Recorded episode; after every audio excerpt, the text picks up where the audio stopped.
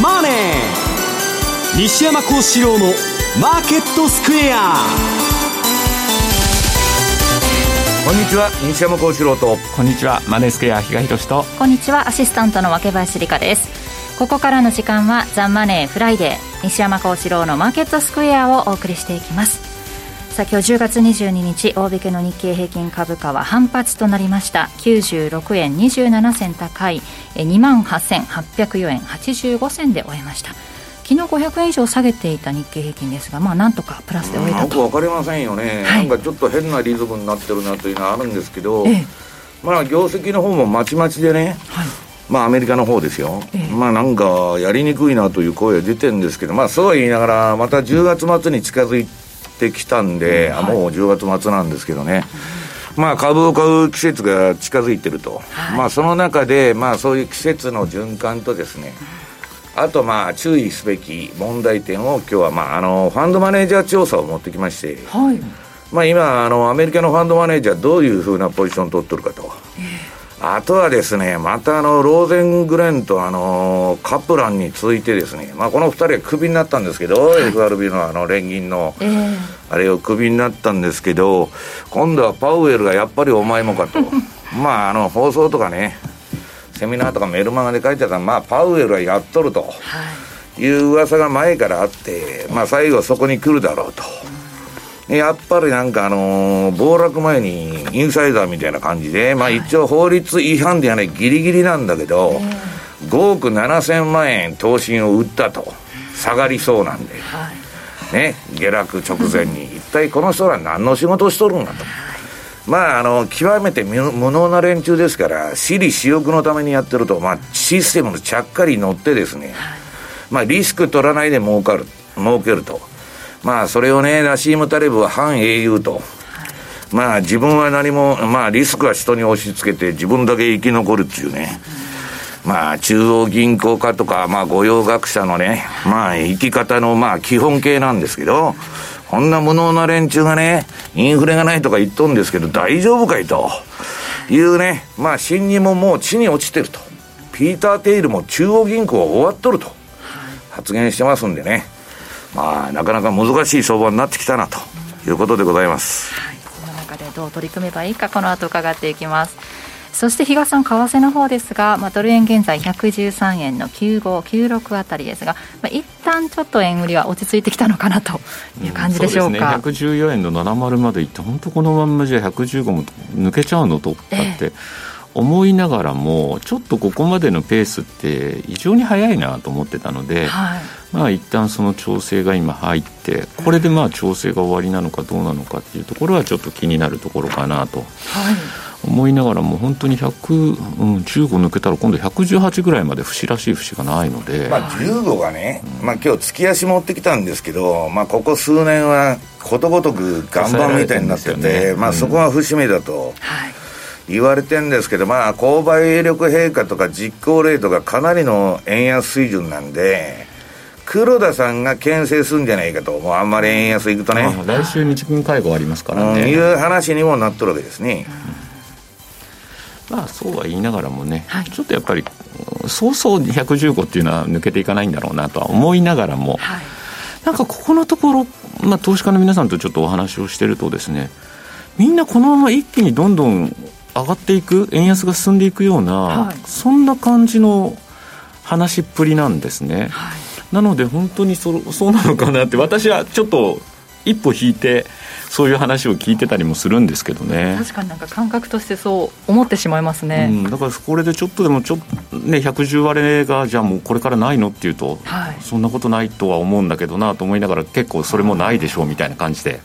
ちょっとスピードについていけなかった方がちょっとあの、うん、押し目で、ね、溜まりすぎてるから、、はい、上も、まあ、じゅうごえんの星中で意識されてんだけど、うん、日本勢のドル円のドル売りポジションがドカンと溜まっとるんで、要するに逆張りでじゅういちえんぐらいからずっと売り上がってるわけですよ、は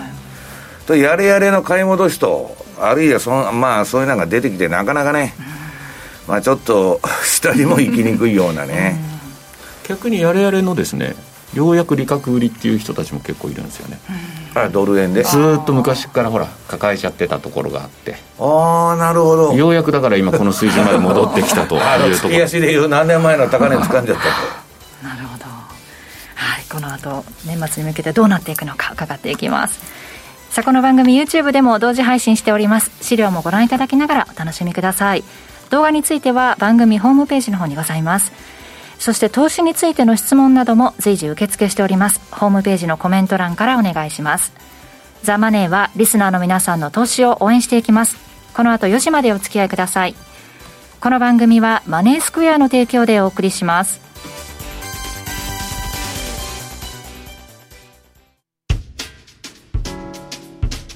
お聞きの放送はラジオ日経です。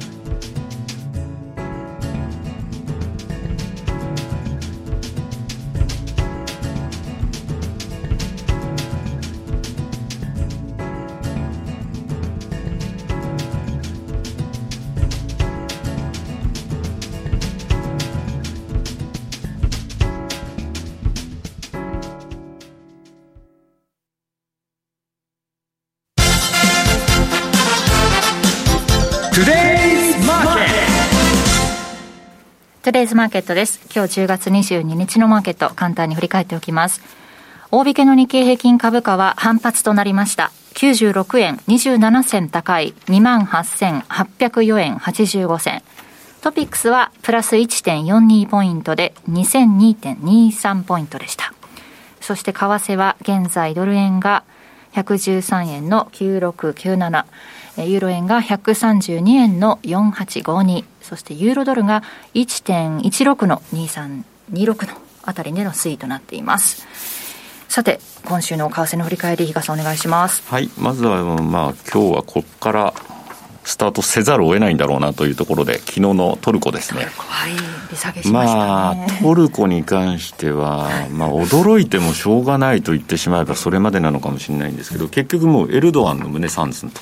まあ、しないとだって首が飛ぶわけだから当然するでしょう、はい、それは。まあ、でも命取られるわけじゃないんだけどなと思いながらも、まあね、さんにん、まあ、今回あの直前でですね解任されて、はい、まあ、ある程度利下げまたしてくるんだろうと。でその幅は れいてんご からいちというふうに見られてたところ、一気に にパーセント というところでですね、はい、利下げするほどインフレは抑えられると言ってるんですから。いや、それがよくわからないんですがまあそう、まあ、そういうこともあってですね、実は、まあ、昨日の発表前からですね、対ドルでのトルコってやっぱ売られてたんですよね、はい、で軒並みなんかあのドルトルコなんか見てると史上最安値、まあ、トルコから見たら史上最安値更新と、はい、いうようなネタが見えてたんですが、一方でドル円が結構な急ピッチで上昇してたというところなので、まあえー、トルコリラ円というのはドル円割るトル、ドルトルコなんで、その分でなんかトルコリラ円が動いてなさそうにこう感じられてたというような。で実際蓋を開けてみたらどうなのって言ったら、昨日なんか冷やしてみたら、ね、トルコリラ円の冷やし週足を見ていただくと、まあ、これ大陰線というようなところで、でかつですね、これまたじゅうにがつまつまで毎月いっかいあるんですよ、はい、でそうした時にまだ年末までの利下げという部分はちょっと排除できないような、そんな声明であったというところで、えっと、じゅういちがつに関しては次じゅうはちにちで、じゅうにがつがじゅうろくにちなんですけども、まあ、このにかいのうちに、まあ、いっかいなのか、あるいはもうにかいれいてんご ずつやるのか、なんかですね、まことしやかに流れたのが じゅうごパーセント ぐらいまではまずは下げたいんだみたいな、うん、今そんな噂も流れてきてるので、そういう意味ではちょっと、まあ、今日少しあの動き止まってるかのように見えるんですが、まあ、ここからまだちょっと油断できない。対円でもまあこれで史上最安値というところなので、結局次の節目、タイトルでもそうなんですけど、うん、大変でも節目っていうのがもうないわけなんですよね。なので、ああそうだよね、うん、最安値更新だからね。そうで、ドルトルコはだから昨日も きゅうてんご 抜けましたと。で次って言ったらもうじゃあ霧のいいとこでじゅうですかみたいな、うん、そんな感じの言い方にしかならない、まあ、せんえんから下げてますんでね。というところではですね、ちょっとやっぱりこの国に関してはですね、うん、年末まではまたちょっと騒がしくなってくるのかなと。まあタイドルなんかで見ると年初来から見れば にじゅうにパーセント 下がってきてて、まあ、軍事的でもちょっと騒がしくなってるしね、地政学もね。これまでだと通貨安に対しては通貨安のインフレで今度利上げに動かざるを得なかったっていう過去もあるんですが、これね、エルドアンって金利のことに関してはいろいろ言ってくるんですけど通貨に関してあんまりコメントしてるの聞いたことないんですよね。うん、かといってまあちょっと介入を入れてるっつうんだけど外貨準備だってないからすぐそこ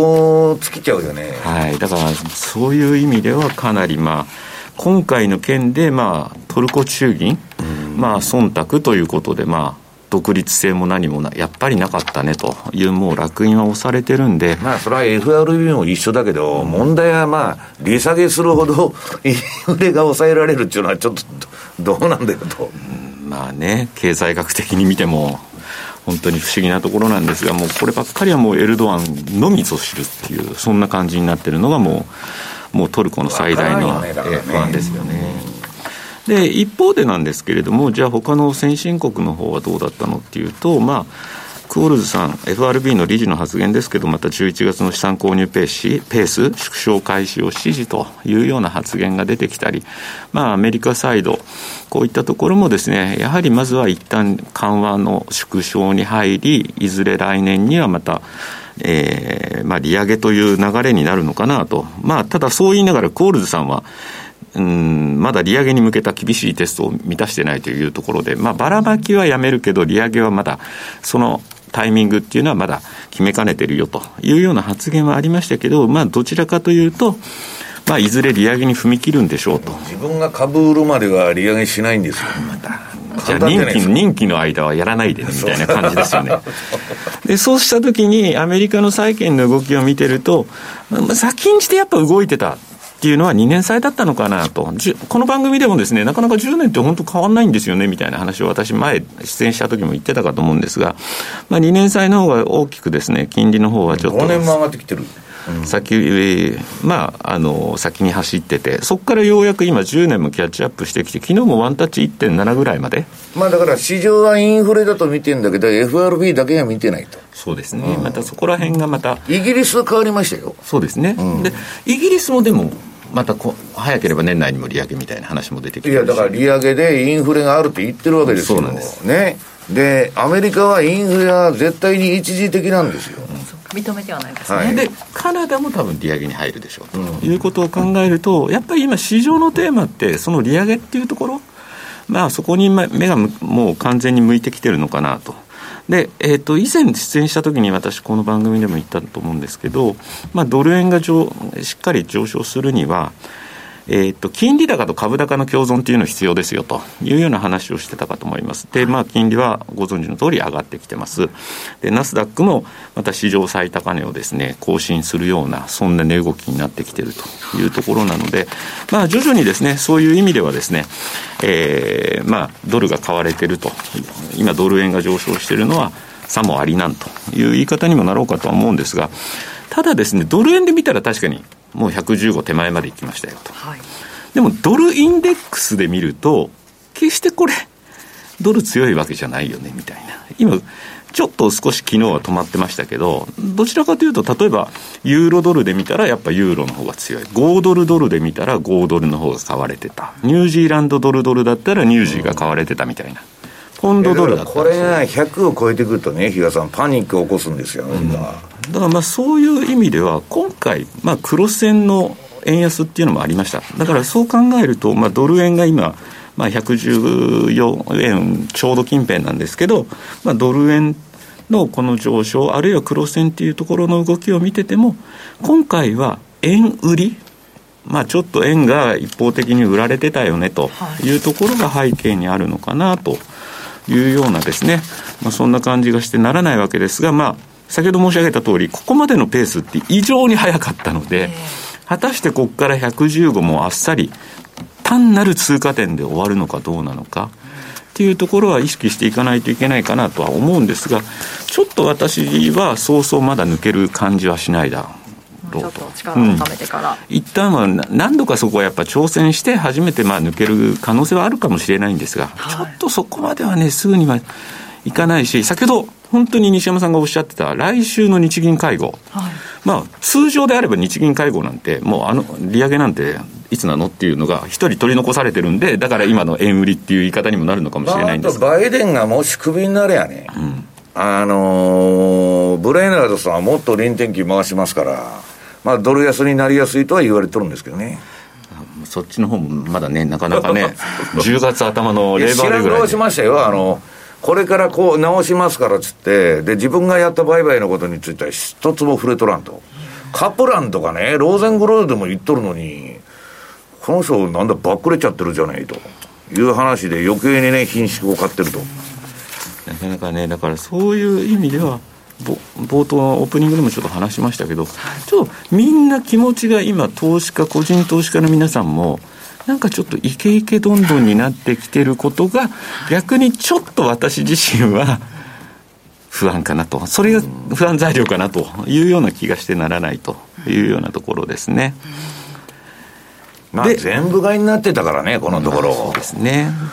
全部買いっていうのはね市場連関に合わないんですよ。普通なんかが上がったらこっちは下がるとかそうですよ、ね、話なんですけど、もう全部買うか全部売るかっていうね、さすがに国家管理になるとそういう相場になっちゃうんですよ。まあ、確かにいろんな商品見ててももう相関性がそれ全然ないですよね。うそういう意味でも、まあ、ちょっとまあこれここの動きっていうのはちょっと少し調整が入った方が本当は気持ちがいいかなという気がしますね。はい、そしてセミナーのお知らせがあるんですよね。はい、すいません。徐々にですね、まあ、あのセミナーの方も、はい、えー、復活をさせてきていただいておりまして、まあ、まずじゅういちがつ開催のセミナーというのはこういったものがありますというところなんですが、はい、えーとまあ、皆さんご存知かと思いますが、どうしてもやっぱコロナという環境下であると、ええ、あのオンラインと、はい、いうのが主流であったというところは否めないんですけれども、少しずつではありますが会場のセミナーの方もですね、えーまあ、復活ということで、はい、まあ、今日はあえてその中でもですね、まあ、トラリピまだどういったものかちょっと興味はあるんだけどよくわからないんだというような方向けの、えー、トラリピ支援チームというものがですね、あのー、主催になってですねやる会場セミナー、はい、こちらがじゅういちがつのここのかちょっとお昼の時間帯ではあるんですが、ええ、まあ、じゅうよじからじゅうろくじはんさん部構成でですね、うん、あの会場セミナーの方もさせていただくと、はい、まあ、徐々にこれからそういった部分も増えていくかとは思いますけれども、うん、はい、まあ、あのー、感染対策の方はですねしっかりと整えた上で、ええ、もちろんこういうことをする、するというところではありますので、まあ、あのー、皆さんですねやっぱりこれまでなかなかうちにばっかり閉じこもってたという方もいらっしゃるかと思います。少しこういったところあの機会にですねこういったセミナーにもご参加いただければなというふうに思う次第です。よろしくお願いします。じゅういちがつここのか火曜日マネースクエアホールで エフエックス 入門編がにじからスタートということでさん部門ですが、あの好きなところに参加していいということですよね、はい、途中退場されても大丈夫ということですのでぜひお申し込みしてみてください。そして西山さんの方からは、はい、パウエルさんのお話からいきますか。まあ、あのパウエルもあれなんですけど、えー、まず最初にあのセミナーということで言いますと、はい、えー、今週の水曜日にセミナーやりまして、えーまあ、大体ねもうじゅうがつ末がしがつ末売りと、まあ、これは株の循環ですけど、まあ、クロス円も似たような傾向があると、はい、でまあ、クロス円ってひとまとめにいっても通貨によってまちまちなんですね、えー、サイクルっていうのは、はい、だからまあ一応年末までのですね、えー、まあ戦略みたいなものをここで、えー、話させていただきましたんで、はい、興味のある人はぜひ見ていただきたいと。まああのちょっとラジオ放送ではまあ時間取れなくて、うん、どうしても走らざるを得ないんですけど、うん、まあ、結構丁寧に説明しますんで、はい、エムツーティービー の方に上がってるってことですよね、はい、はい、あの エムツーティービー で検索していただいたら、はい、マネースケアのページに飛んで、まあ、その中に入ってると、メニューの中にね、はい、いう話です、はい、ちなみにここまでなんか円安が全体的にクロス円も進んでくると本当またじゅうがつ末買いっていうのもねちょっといいのかねって思っちゃう部分も、まあ、あのー、私はねだから通貨をまあ選択する必要があると。例えばね、まあ、今日持ってきたのかなユーロなんかじゅうにがつしか上がらないんですよ、はい、からまあそういう特徴を見ていく必要があると。今ちょっとユーロも、あ、あのー、勢いなくなってるじゃん、うん、あれもねシーズナル通りなんですよね。まあそれを置いといて、えー、にページ、えー、まあまあこの エフアールビー 大議長のパウエルさんがですね、はい、えー、株価下落前に投資信託がごおくななせんまん、投資信託をごおくななせんまん売却したと。さすが金持ってますねと、ね、一部売っただけでもごおくですよ。だから年収せんろっぴゃくまんぐらいでもまあね、あどうでもええわと。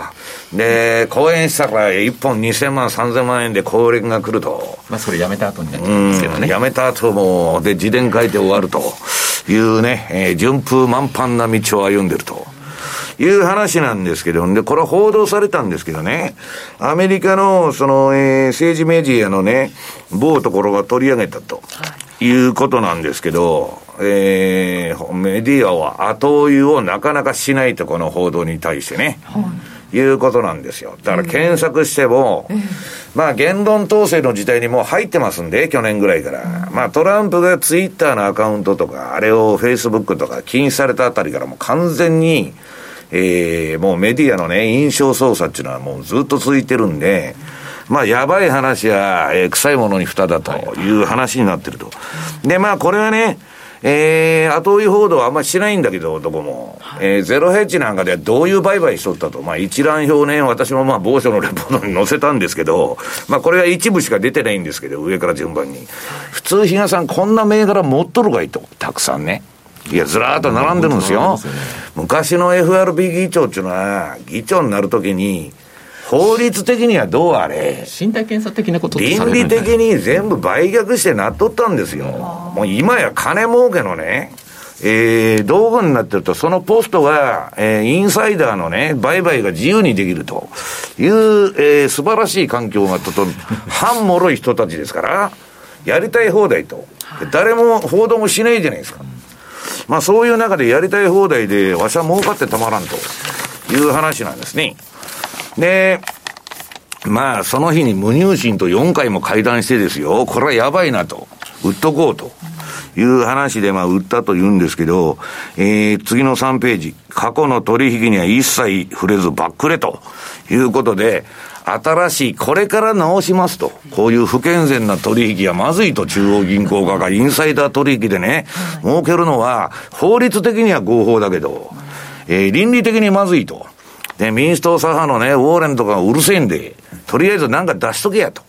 いう話で新しいのを出してきた。グレーだから辞任もしなくていい、うん、まあそういうね玉虫色とか灰色っていうのは官僚の得意分野ですから。でまあとにかくですね、えー、ただこれね、まあその汚名返上に倫理規定改革っていうのを出してきたんですけどお前が言うなという話ですよ。本当他の第三者がやっとんならあれだけど、自作自演のおっさんがまあ自分の自己保身のために出してきたという話でね。でこれはこの人本当に再選されるのと、だってカプランとローゼングレンはクビですよ。あれ辞任とか言っとるけど事実上の構想ですよね。なんでじゃあパウエル助かるんだよとってなりますよね、当然ね。だからこれがこけるとね、ウォール街的には今パウエルを支持してる ななじゅうはちじゅっパーセント の確率でパウエル再任だって言ってるわけですよ。したらそれで株も上げてると、どうせパウエルはね自分の株の金儲けのためにな厳しい政策なんか取るわけないとみんな思ってるんですから、こんだけこうやって株持っとるやないかと、地方債とか金利も上げないぞという話になっとるわけですよ。ところがこれなんか首が飛ぶっちゅうと、えー、ブレーナードさんちゅう女性は、えー、もっと金はばらまくと言っとんですけど、同時に厳しい規制も設けると、はい、ね、国会議員とかこういう連中に言っとるわけですから、ウォール街としては嫌だとね。もっと嫌なのはパウエルも十分に緩和的なんですけど、さらに緩和的な人物が来てドルの輪転機回しまくって印刷しまくると、そうすると当然ドル安になるやないかということで、今の株高とかドル高あ、あの株高ドル高相場がひっくり返っちゃう可能性あんなと。まあだからこれはどうなるのか分かりませんけど、まあ中央銀行っていうのはねもうあのそこがね、見えちゃったと、どういう連中がやってんのかと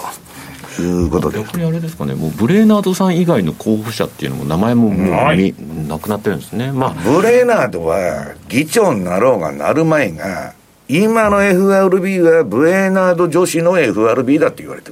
る。当然トランプが指名したやつもまだ残ってるし、まあ、パウエルもそうですよ、これ共和党員ですから、うん、でそういういろんな勢力がいろんなこと言うんだけど、で外野のね投票権のないやつは利上げ政治ってみんな言っとるんですよ。だけど エフアールビー そのものは議長とそのまああのその実質ブレーナードの発言力が多く大きくて、まあ、忖度せざるを得ないからでいつでも全会一致になっとるわけですよ。だからまあ頭が変わるっていうことはね、まあ野球で言ったら監督が変わるわけですから、まあ結構大きなことなんですけど、まあどうなるか。え、もう決めないとダメですよね。にがつですよね。いや来年にがつ任期なんだけど、いやで、うん、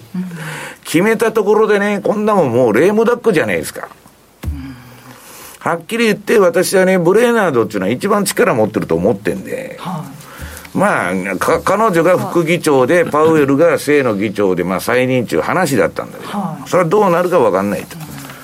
まあ、ただ、どうなるところで、まあ、看板としてね、バイデンと一緒で、まあ、持ち上げとけやと、みこしは軽い方がいいという話だと思うんですけど、で、このよんページ、まあ、あの、昔、イーロン・マスクと一緒に、あの、ペイパルで仕事をしてた、あの、ピーター・テイルさんって、有名な、あれがいるんですけど、この人はまああのイーロンと違ってビットコインとかに対してちょっと否定的、まあちょっとあの考えてることが違うんですよ、うん、でまあお互いに意見がもういつでもぶつかっとるんですけどね、はい、まあ協力するとこでは金の融通とか全部やっとるわけです。でまあそれを置いといて、この人がねビットコインに投資、うんうん、投資不足だったと自分はでえー、何を言っとるかというとね、まあこれからも上がるだろうって言っとるんですけど、中央銀行が完全に破綻している時代に我々は生きてると、ね、アメリカを代表する実業家が言っとるんですよ。もう破綻しとると。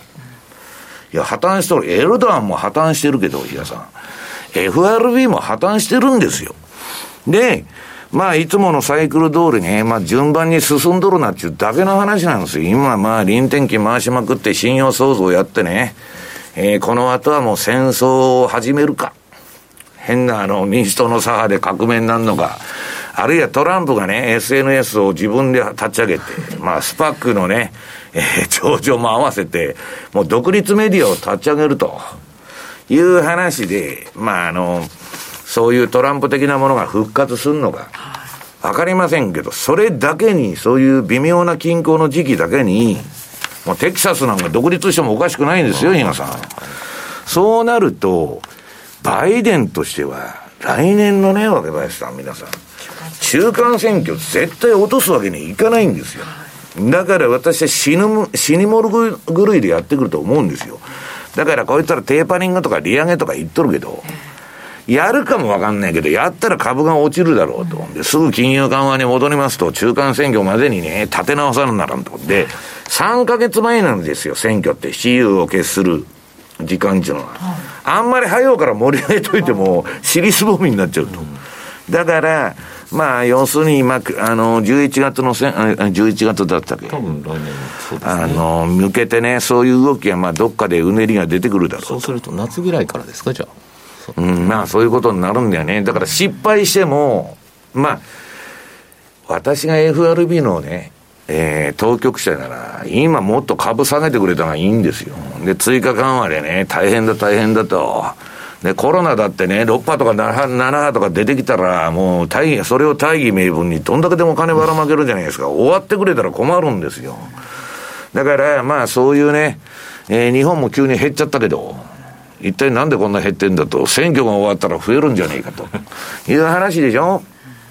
まあだからそういうね、えー、報道されてるニュースとかを見たり新聞読むと、はい、普通の人はそれが真実だと思う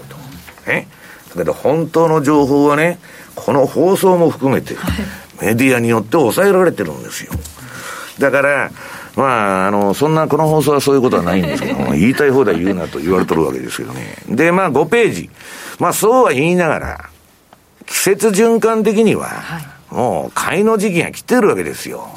で皆さんの記憶に新しいね、ここ よん,ご 年もいつでも年末高じゃないですか、うん、そしたらこうたれやという人が特に初心者が今多いから、はい、ロビンフッターから何から全部言ってるということでね、えー、じゅうがつ末買いに買って、えー、来年のしがつ末に売ると、ね、しがつからしがつ末からじゅうがつ末まではお休みの期間というのが株式相場ですから、まあえー、そういう今年ね商いを私も毎年やっとんですけど、はい、もっとも相場なんちゅうのは絶対なんちゅうことはありえないんでね、未来のことは皆さん誰もわからない、ストップロスを入れてポジション調整しながら、えー、やらなきゃいけないと。でろくページ、これはね、あのー、トレーダーズアルマナックっちゅうね、えー、まああのー、ジェフリー・ハーシュって親子に代にわたってば、あのサイクルの研究、シーズナリーサイクルの研究やっとる、えー、人がいるんですけど、この人がラッセルにせん割るところもラッセルひゃく、えー、せん、はい、これの年間のシーズナルっちゅうのを、えー、出してきたところ、まあちょっとパンローリングから資料借りてきたんですけどね、はい、でそれで言うと結論だけ言うと、この人は何言っとるかって、じゅうがつの下旬は落ち込んだ株、特にハイテクや小型株を買う時期だと。それをこのラッセルの、えー、にせん割る、えー、ラッセルせんのチャートは物語っとんだから、大型株小型株のね、えー、推移を見とるんですけど、まあそういうね、えー、時期に、まあ毎年の時期に近づいてきたと。だからまあ日嘉さん株上がりすぎだって言うけど、まあこの時期下がりにくいから、まあ来年に持ち越して、まあいちがつの急落とかね、にがつの急落というパターンが結構。年明けそう、そうそうそう。イメージありますよね。うん、で、なんだっけ、俺これ合ってるのかな。まあニューヨークダウとね、うん、日経平均のチャート、常にまあニューヨークダウを見てください。これいつもの私の順張りシグナルなんですけど、で、次はニューヨーク、えー、っと日経平均。ニューヨークダウはかなり鋭角的に上がっとんですけど、日経平均がこのもうすっかりね、この青いレンジの中で入っちゃってると。これは皆さん、チャート的なセオリーで言ったらですよ、このレンジの上限か下限か抜けん限り、レンジじゃないですか。そうですね。だから別に上げとっても今日下げても、ああの昨日上げとっても下げとってもどうでもいいわと、あんな日々の動きなんかどうでもいいと、うん、私は相場中の流れで見とるんで、うん、このチャートの赤い期間はもう買いの流れだと、黄色いのは売りの流れだって見とるんですけど、まあ今このレンジのど真ん中におると、はい、まあだから当然選挙結果によってね、またまああだこうだ言うのか知りませんけど、誰がやっても同じですよ。でまああのー、えっときゅうページ、ここまであちょっと引っ張っちゃいますね。これ今上のコーナー伸ばしていいですか。はいはい。これがファンドマネージャー調査ですよ。まあよんひゃくさんじゅうにんのね、はい、えー、アメリカのファンドマネージャーを対象に、えー、アンケートを取ったと、はい、運用資産の総額は いってんさんちょうドルだと。で彼らが今の市場をどのように見ているのかと、うん、これちょっと日嘉さん的なんですね、高すぎるんじゃないかと。あ、そうなんですね、うん、イケイケ的なんじゃないか。本当に全く私西山さんの資料とかも見ないまんまで来てるんで、うん、これじゅうページ、要するにね、経済に対する見通しもこれじゅうはちかげつぶりにネガティブに転じとる。当たり前ですよ。むちゃくちゃなインフレになったんですから、私は今日のラジオ放送で資料持ってこなかったんで、もういろんなとこでやっとるんでね、うん、そっちでもインフレ資料も出しちゃったんで、めちゃくちゃなインフレで、特に食料もむちゃくちゃ上がってきてるんですよ今アメリカ。こんなもんね。で家賃もむちゃくちゃ上がっとるんですよ、うん、不動産も結構またね、うん、高い水準で推移してるみたいです。まあだからこれね、もうインフレなんですよはっきり言って。 キューイー ではインフレにならないんだけど、 エムエムティー やったらインフレになるんですって、社会主義政策が。でそれはまあともかくとして、じゅういちページ、株式市場に対してオーバーウェイトしている割合が紺色で、経済に対して楽観的に見ている割合が水色の線で出てると。これ両方とも日嘉さんピークアウトしましたとね。皆さん青い線も下がってきて、楽観に見てる割合なんかすごいですね。え、何この水色のラインですか。どんどん減っちゃってるってことでしょこれ。そうですよ、だからインフレなんですって。でね、自分らの足元がちょっとも明るくないのにどうやって楽観的になるんですか。これ株が上がってたらなんとかなるだろうっていうね、まああのファンドマネージャー調査ですから、株が上がっとるうちは経験いいんだけどなんかちょっとやばくなってきたんじゃないのというね、えー、感じになって、えー、かなりまあ大手のファンドマネージャーから何からねちょっとやばいぞという発言がね、はい、まあチューダーとかも言ってるし、まあいろんな人が言ってるんでちょっとやばいと。で次はね、株式市場は今上昇しとると。じゅうにページ、ところがどっこい現金が増えとるやないかと。手持ちのバフェットと一緒で現金が増えてきたと。これは目先の相場が上がらんと見とるのか、あるいは下がったら買うたびにちょっと温存しとるのか、その辺はよくわからないんですけど、どっちにしたって株がガンガンの強気ならもっと現金ポジション減っててしかりなんです。こんだけ株上がっとるんですから、なんかいきなり現金ポジションが上がっとるぞと、おかしいやないかということになってる。で、えー、次のねじゅうさんページ、企業利益なんかね下がるに決まってるじゃないですかと。特別な会社除いてね アイティー とかハイテクの、なんでかって言ったら今賃上げの嵐ですよね。日野さん、デモデモが起きてもっと給料上げろと。でそれはバイデン政権とか民主党政権の、えー、言ってることとも合致してるんですよ。で労働市場が逼迫して人が来ないって言うんですよ。よんひゃくなんじゅうまんにんね、もうコロナが、えー、解禁になってもね復職しないと、辞めた人が、まあ毒まんじゅう食ってね助成金もらってたんで働く気がなくなったのか、あるいは他の理由があるのか、選びたいとかね、うん、なんか景気がいいらしいからもう少し様子を見ようと思ってんのか、あるいは多くの人が郊外に移動しちゃったんで、うん、もう都市部に戻ってこない、あんなとこあのろくでもないと、考え方がコロッと変わりましたんで、そうすると地方に行ったのはいいんだけど職がないじゃないけど、まあいろんなパターンが考えられるんですけど、まあ賃金インフレっていうのは当然企業利益の低下をもたらすと。でインフレだって何だってね、まあインフレはまあいいとこと悪いとことあるんですけど、まあちょっとね、うん、アメリカはやっぱり不景気の物価高になるんじゃないのというね、えー、ファンドマネージャーは漠たる不安を持ち出しているということではないかという気がするんですけどね。はい、以上トゥデイズマーケットでした。マネースクエア、豪ドルニュージーランドドル、通称 オージーキューイー はこのほど取扱い開始いっしゅうねんを迎えました。多くのお客様に運用いただき、当社で人気ナンバーワン通貨ペアとなった オージーキューイー。マネースクエアではお客様への感謝の気持ちを込めて オージーキューイー 取扱い開始いっしゅうねん記念感謝祭と題し、スペシャルな企画をみっつご用意いたしました。特設ページで詳しくご案内しておりますので、ぜひマネースクエアのホームページからご覧ください。まだ オージーキューイー のトラリピ運用未経験の方、マネースクエアの口座をお持ちでないという方、この機会にぜひ オージーキューイー でのお取引スタートをご検討ください。また、すでに運用中の方は オージーキューイー にプラスオンでユーロポンドのお取引をぜひご検討ください。特設ページでは オージーキューイー の魅力に加え、ユーロポンドと合わせて運用するメリットについてもご案内しております。さあ、マネースクエアの オージーキューイー とユーロポンドで資産運用を始めましょう。マネースクエアではこれからもザ・マネー西山孝四郎のマーケットスクエアを通して投資家の皆様を応援いたします。毎日が財産になる株式会社マネースクエア、金融商品取引業関東財務局長金賞番号第にせんななひゃくきゅうじゅうななごう、当社の取扱い商品は投資元本以上の損失が生じる恐れがあります。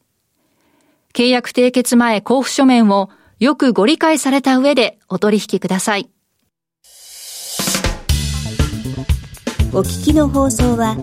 ラジオ日経です。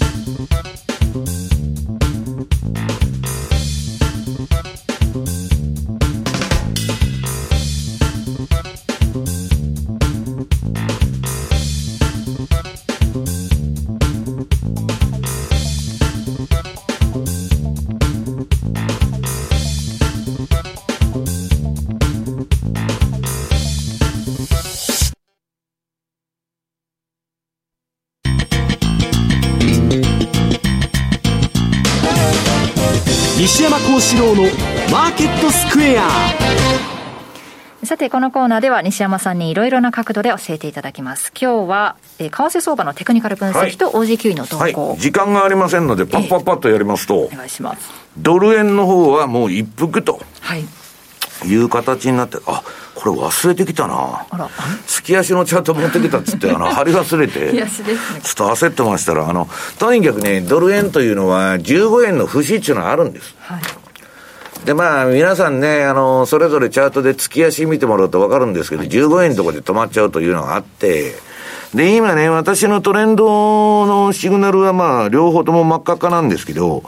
ちょっと標準偏差と エーディーエックス が上行こうとしてます、うん、え上行こうとしてますもしかして標準偏差そんなことない。いや標準偏差垂れてる。月足で見てました。すいません。ああそっちのチャートで見てるのね。はいはい、このこのこのこの資料で見ると、はいはいはい、ししね、ちょっと一服してもおかしくないと。うん、で次にユーロ。ユーロも、えー、ユーロ売りドル買い値が止まっちゃって、これもうあのー、完全な調整相場こっちは。うんね、皆さん、あの、チャートの中段に、黄色い エーディーエックス って方向性指数と標準偏差ボラティリティ両方さ下がっとると。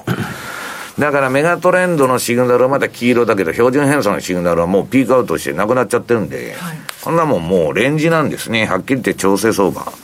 で、じゅうろくページ。ユーロの買い場っていうのはいつかという話をね、えー、っと、マネースケアさんのセミナーでももうゆっくりやっとるんで、うん、そっちを見てほしいんですけど、はいこれは年内ね、ギザギザギザギザ、まあ、あの、やっとるだけでじゅういちがつまで、はい、じゅうにがつだけ上がるという特徴を持った通貨なんですね。で、じゅうにがつの末で売らないと、いちがつからまた下がってくるぞと、年明けから。じゅういちがつに仕込むのがいいんですかね、そういうことでございます。このチャート通りでございます。で、今、ユーロちょっとダメになってるじゃんというのは、このじゅうがつ末ちょっと戻しとるでしょ。うん、だからまあ、そういう動きかなと。で、なんか、結構投資家の人気が高いゴールドルですね。ゴールドルはまあ、原油高だと、だとか、まあ、あの、石炭だとか、なんだ、鉄鉱石だとか、まあ、そういう資源の方がちょっと湧いてきたんで、やや勢いを取り戻しとる。中央銀行は利上げはしないと言ってるんですけど、で、これはまあ、今、買いトレンド相場でね、まだ全然、あの、ちょっと押しとるんですけど、標準偏差と エーディーエックス 自体はまだ全然、えー、ドル円みたいには垂れてないと、うん、でニュージーランドも同じです、はい、だからゴールドル円も前の節抜いたんですよ、うんね、今まで抜けなかった節を抜いた、はい、でニュージーランドもとうに抜いちゃって、えー、まあバーンと飛んどるという中で、えー、先ほどあのー、マネースケアさんのニュージーランドのとじゅうきゅうページシーズナリーはもう振りながらもね、えー、じゅうにがつまで上がっていくんだと。これはもうゴードルと全然形が違うわけです。これもマネースケアさんのセミナー見てください。で、バーっと上がっとるんで、まあみんな、私も含めてニュージーランドに乗ってる人が多いということです。で、にじゅうページのゴードルニュージーランドドルは、これもセミナーの中で詳しく説明しとるんですけど、へえー、っと今標準偏差も何も全部垂れちゃって、うん、この買い戻し相場っていうのはねゴールドルの終わっちゃって、うん、まあちょっと相場はど真ん中に戻ってきたと。だからこの青いレンジの中で動くだろうと いってんぜろごきゅうきゅう から いってんぜろにはちさん、はい、この辺だろうと。で、週足の方、これは真ん中の赤い移動平均までの平均回帰を達成したと。まあ、ここに週にわたって平均回帰達成したと。で、その後どういうレンジになるのかというレポートを書いたんですけど、はい、まあ、これもこの青い枠の中で、この標準偏差と エーディーエックス 下のあの指標が垂れてるうちはね、新しいレンジの模索なんだと。方向性はないと。ただし、ニュージーランドの方が利上げ観測が高まってるんで、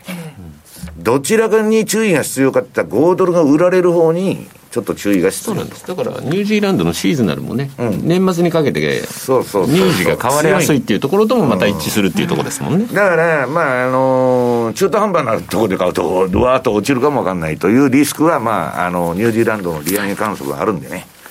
まあ、注意していただきたいということです。以上 エフエックス マーケットスクエアでした。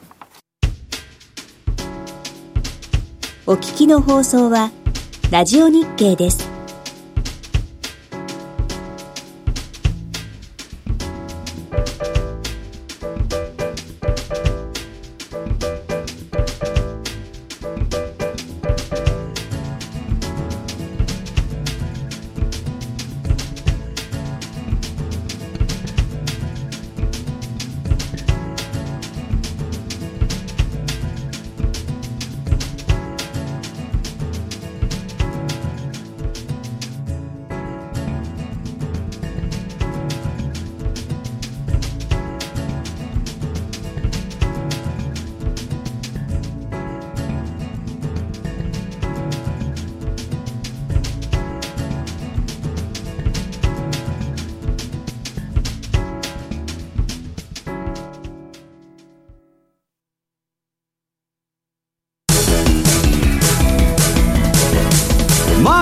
投資戦略。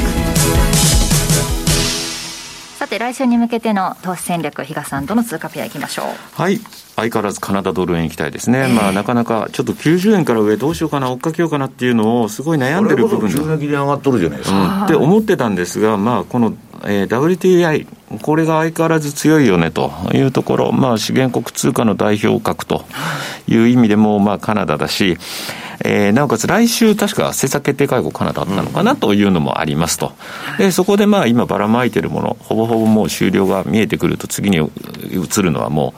う利上げということで、まあ、来年のにがつあたりとかそういうようなところの観測が今強まってると。